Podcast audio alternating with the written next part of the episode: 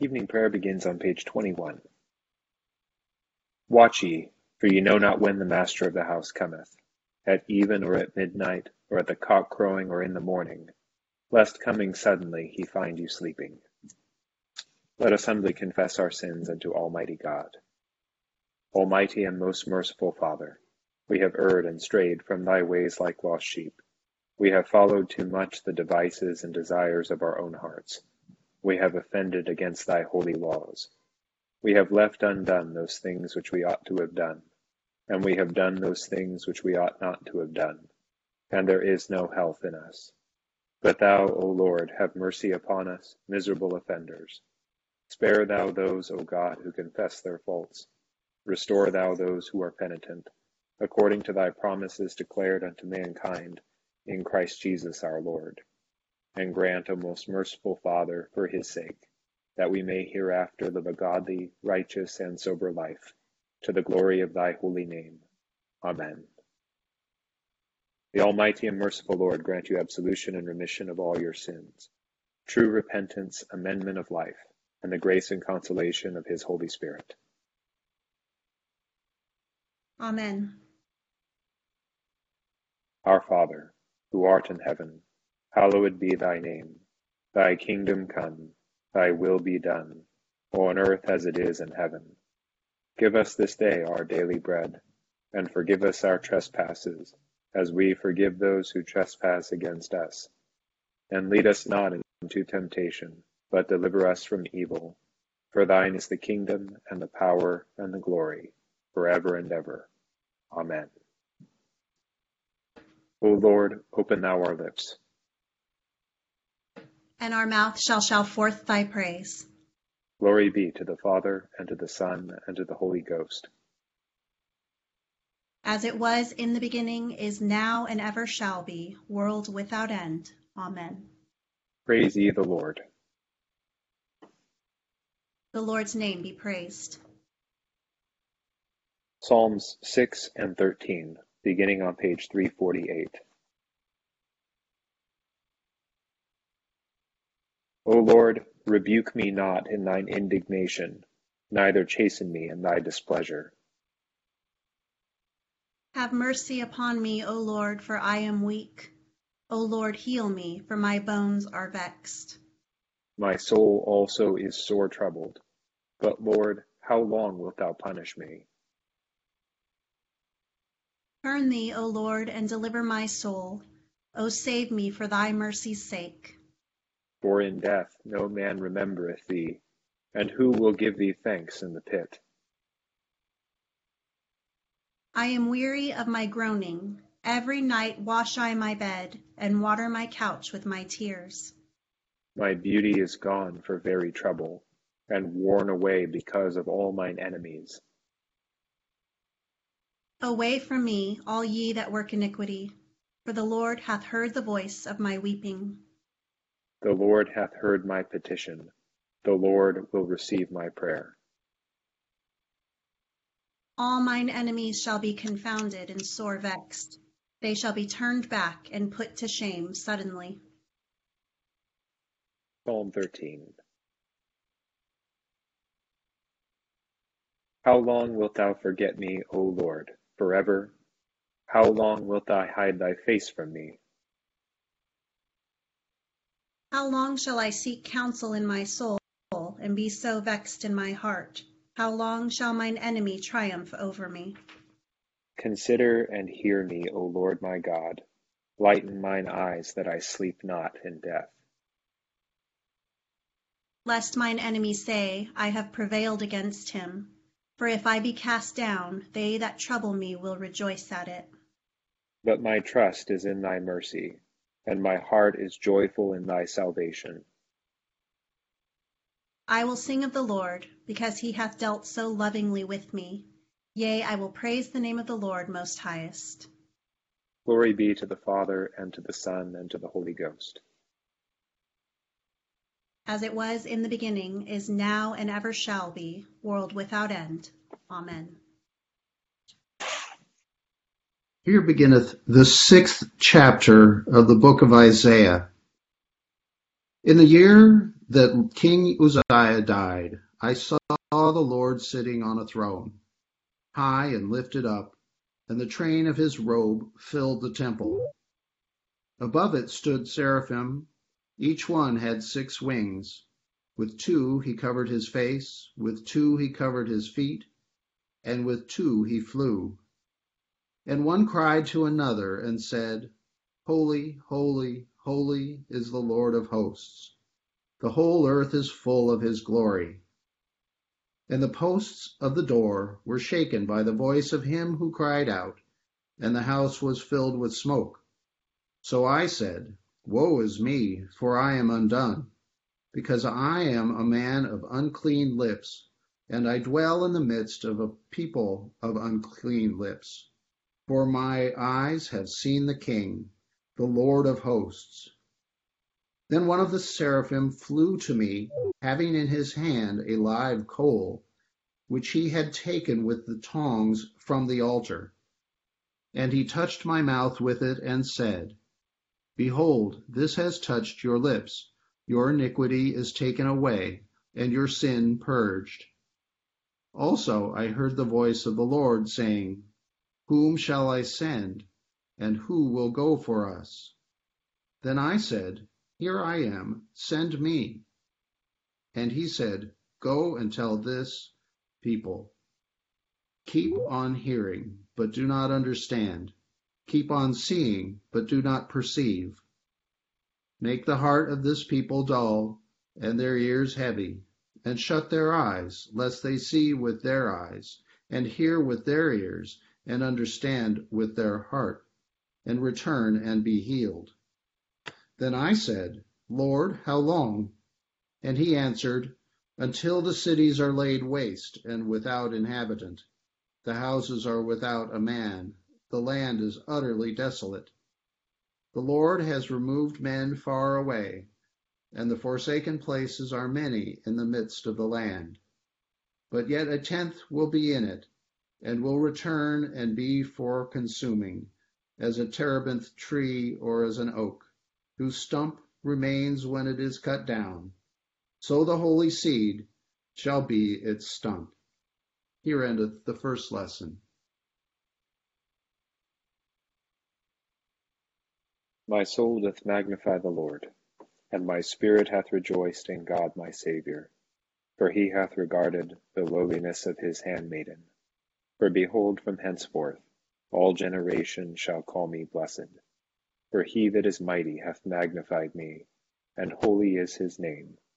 And his mercy is on them that fear him throughout all generations. He hath showed strength with his arm. He hath scattered the proud in the imagination of their hearts. He hath put down the mighty from their seat, and hath exalted the humble and meek. He hath filled the hungry with good things, and the rich he hath sent empty away. He, remembering his mercy, hath holpen his servant Israel, as he promised to our forefathers Abraham and his seed forever. Glory be to the Father, and to the Son, and to the Holy Ghost, as it was in the beginning, is now, and ever shall be, world without end. Amen. Here beginneth the ninth chapter of the book of Revelation. Then the fifth angel sounded and I saw a star fallen from heaven to the earth. To him was given the key to the bottomless pit. And he opened the bottomless pit, and smoke arose out of the pit like the smoke of a great furnace. So the sun and the air were darkened because of the smoke of the pit. Then out of the smoke locusts came upon the earth, and to them was given power, as the scorpions of the earth have power. They were commanded not to harm the grass of the earth, or any green thing, or any tree, but only those men who did not have the seal of God on their foreheads. And they were not given authority to kill them, but to torment them for five months. Their torment was like the torment of a scorpion when it strikes a man. In those days, men will seek death and will not find it. They will desire to die, and death will flee from them. The shape of the locusts was like horses prepared for battle. On their heads were crowns of something like gold, and their faces were like the faces of men. They had hair like women's hair, and their teeth were like the lion's teeth. And they had breastplates like breastplates of iron, and the sound of their wings was like the sound of chariots with many horses running into battle. They had tails like scorpions, and there were stings in their tails. Their power was to hurt men five months. And they had as king over them the angel of the bottomless pit, whose name in Hebrew is Abaddon, but in Greek he has the name Apollyon. One woe is past. Behold, still two more woes are coming after these things.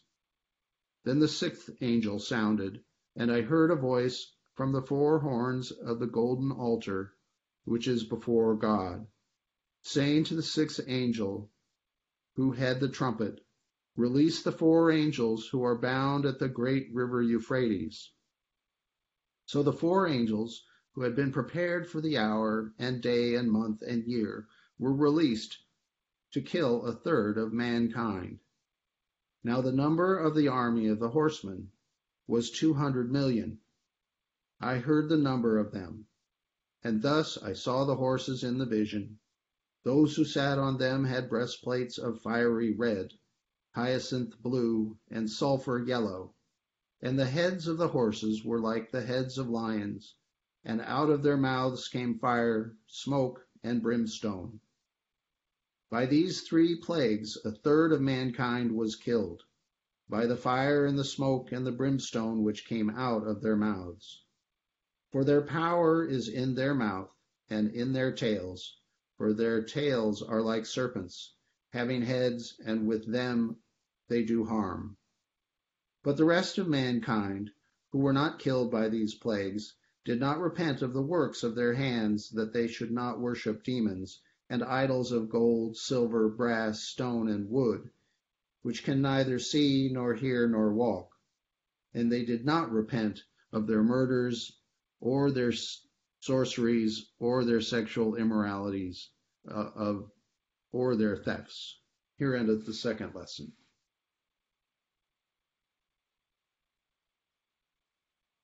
Lord, now lettest thou thy servant depart in peace, according to thy word. For mine eyes have seen thy salvation, which thou hast prepared before the face of all people, to be a light to lighten the Gentiles and to be the glory of thy people Israel. Glory be to the Father, and to the Son, and to the Holy Ghost, as it was in the beginning, is now, and ever shall be, world without end. Amen. I believe in God, the Father Almighty, maker of heaven and earth, and in Jesus Christ, his only Son, our Lord, who was conceived by the Holy Ghost, born of the Virgin Mary, suffered under Pontius Pilate, was crucified, dead, and buried. He descended into hell. The third day he rose again from the dead. He ascended into heaven, and sitteth on the right hand of God the Father Almighty. From thence he shall come to judge the quick and the dead. I believe in the Holy Ghost, the holy Catholic Church, the communion of saints, the forgiveness of sins, the resurrection of the body, and the life everlasting. Amen. The Lord be with you. And with thy spirit. Let us pray. O Lord, show thy mercy upon us. And grant us thy salvation. O Lord, save the state. And mercifully hear us when we call upon thee. And do thy ministers with righteousness. And make thy chosen people joyful. O Lord, save thy people.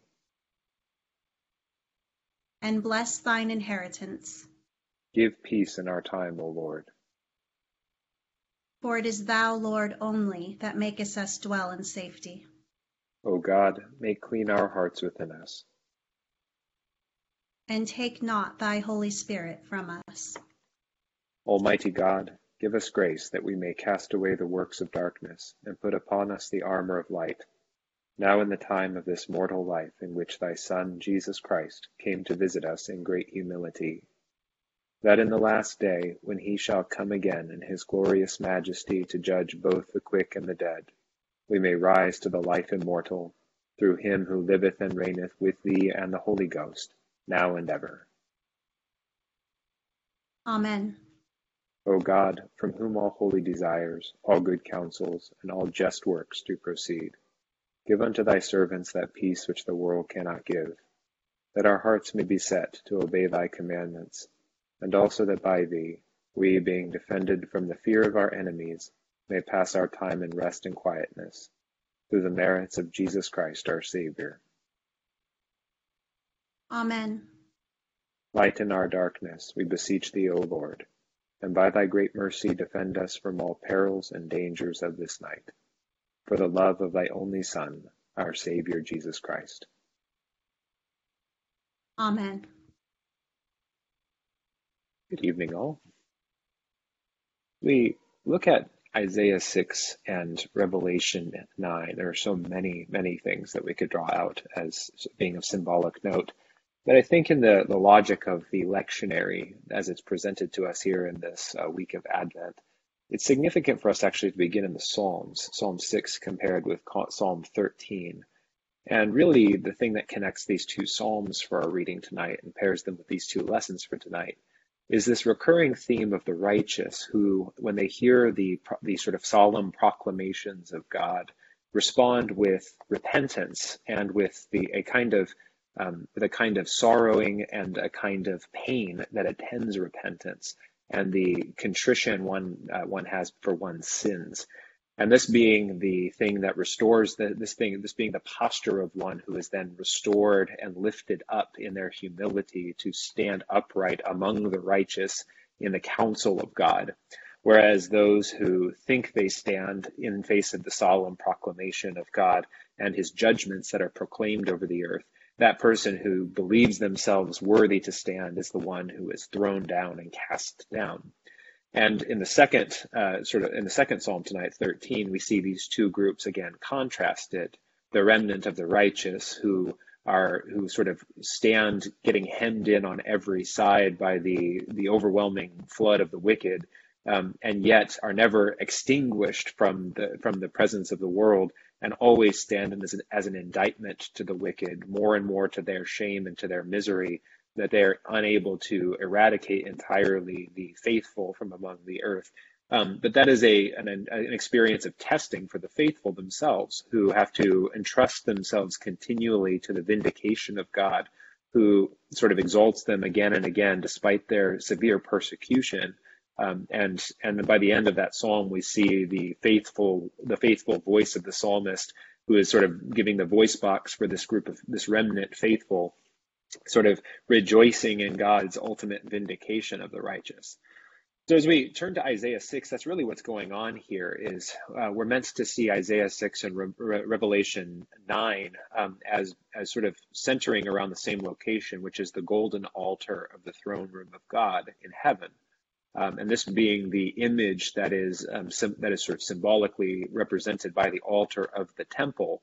Um, and so both John the divine, who is receiving this apocalypse, uh, this apocalyptic vision, and also the prophet Isaiah are both witnessing this this sort of this series of proclamations that are coming from the throne of God on the other side of his altar and are being sort of poured out upon the the land, poured out among the peoples of the land um, in response to them and in, as the as they are the cause of those things.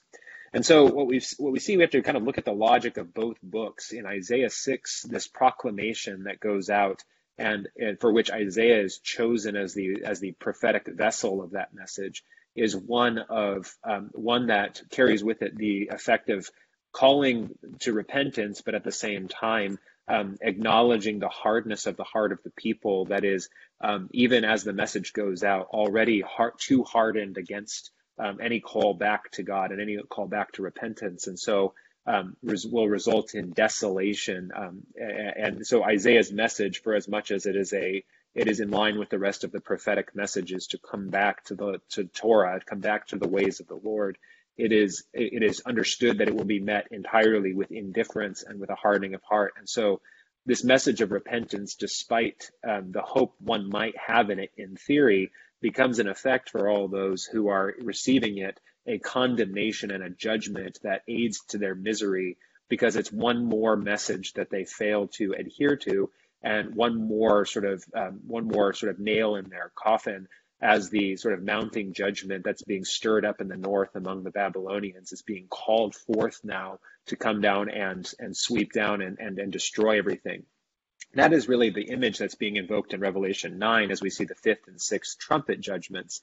Um, this is again the image of the captivity judgment of the Old Testament, the stirring up of the armies of the north that act as this sort of symbolic, continual symbolic um, scourge of justice that sweeps down, um, sweeps down into the the, the the, the promised land and purges it of all the unrighteous and per- and scatters them all from the center of the promised land, which is the temple at Jerusalem. Now, if we remember in Revelation seven and eight, by this point. 5, 6, 7, and 8. By this point, we've seen all the faithful sealed on their foreheads with the name of God and are confirmed um, as those faithful to him, the faithful remnant. They've been gathered to the inner courts of the temple, and now the unrighteous have swelled against that temple court and have taken all the promised land and really it's seen as the faithful remnant kind of in that central place where where the altar of god is and everywhere else has been consumed by unrighteousness. And now that flood of judgment from the north is being called down. And so what this is is an image of both old testament israel and also of the end of all things is this is continually the pattern of the world against the faithful. And again the pattern of god's response to it is to send forth a proclamation of judgment um, that for the righteous has been for them a call to repentance, and they have repented. But for the unrighteous, those who refuse and harden their hearts, is, is again another another sort of um, another token that goes that, that will testify against them, and that's ultimately shown in both of these cre- weird apocalypse creatures that are described in in, in chapter nine. They they have uh, this sort of brimstone that comes forth from their mouths, and if we remember back in Revelation 5 and 6, the image of the two witnesses, their prophecy of repentance uh, was this was depicted in the same way as smoke and a brimstone going out from their mouth and it being received by some and ignored by many. Um, and now all of that has turned to a, a that that sort of message of judgment has now turned into a message, a sort of a sentence of condemnation that is now being executed on the earth and will culminate in the next chapter as we see the seventh trumpet blow and the the fullness of the wrath of God is then unleashed on the world because uh, the great divorce has happened. The faithful have been separated from the unfaithful, and now the the the righteous cry of the martyrs under the altar of God that we saw back in, in seven is now being executed on the earth. And so all of these things sort of are, are, are sort of different facets of the same vision, and that's what unites them for us tonight. But we'll turn now to our intercession for the evening on page 590, remembering as we do those for whom we are praying this evening.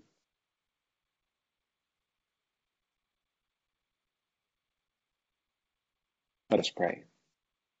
Accept, O Lord, our intercessions for all mankind. Let the light of thy gospel shine upon all nations, and may as many as have received it live as becomes it. Be gracious unto thy church and grant that every member of the same in his vocation and ministry may serve thee faithfully. Bless all in authority over us, and so rule their hearts and strengthen their hands, that they may punish wickedness and vice and maintain thy true religion and virtue. Send down thy blessings, temporal and spiritual, upon all our relations, friends, and neighbors. Reward all who have done us good, and pardon all those who have done or wish us evil and give them repentance and better minds. Be merciful to all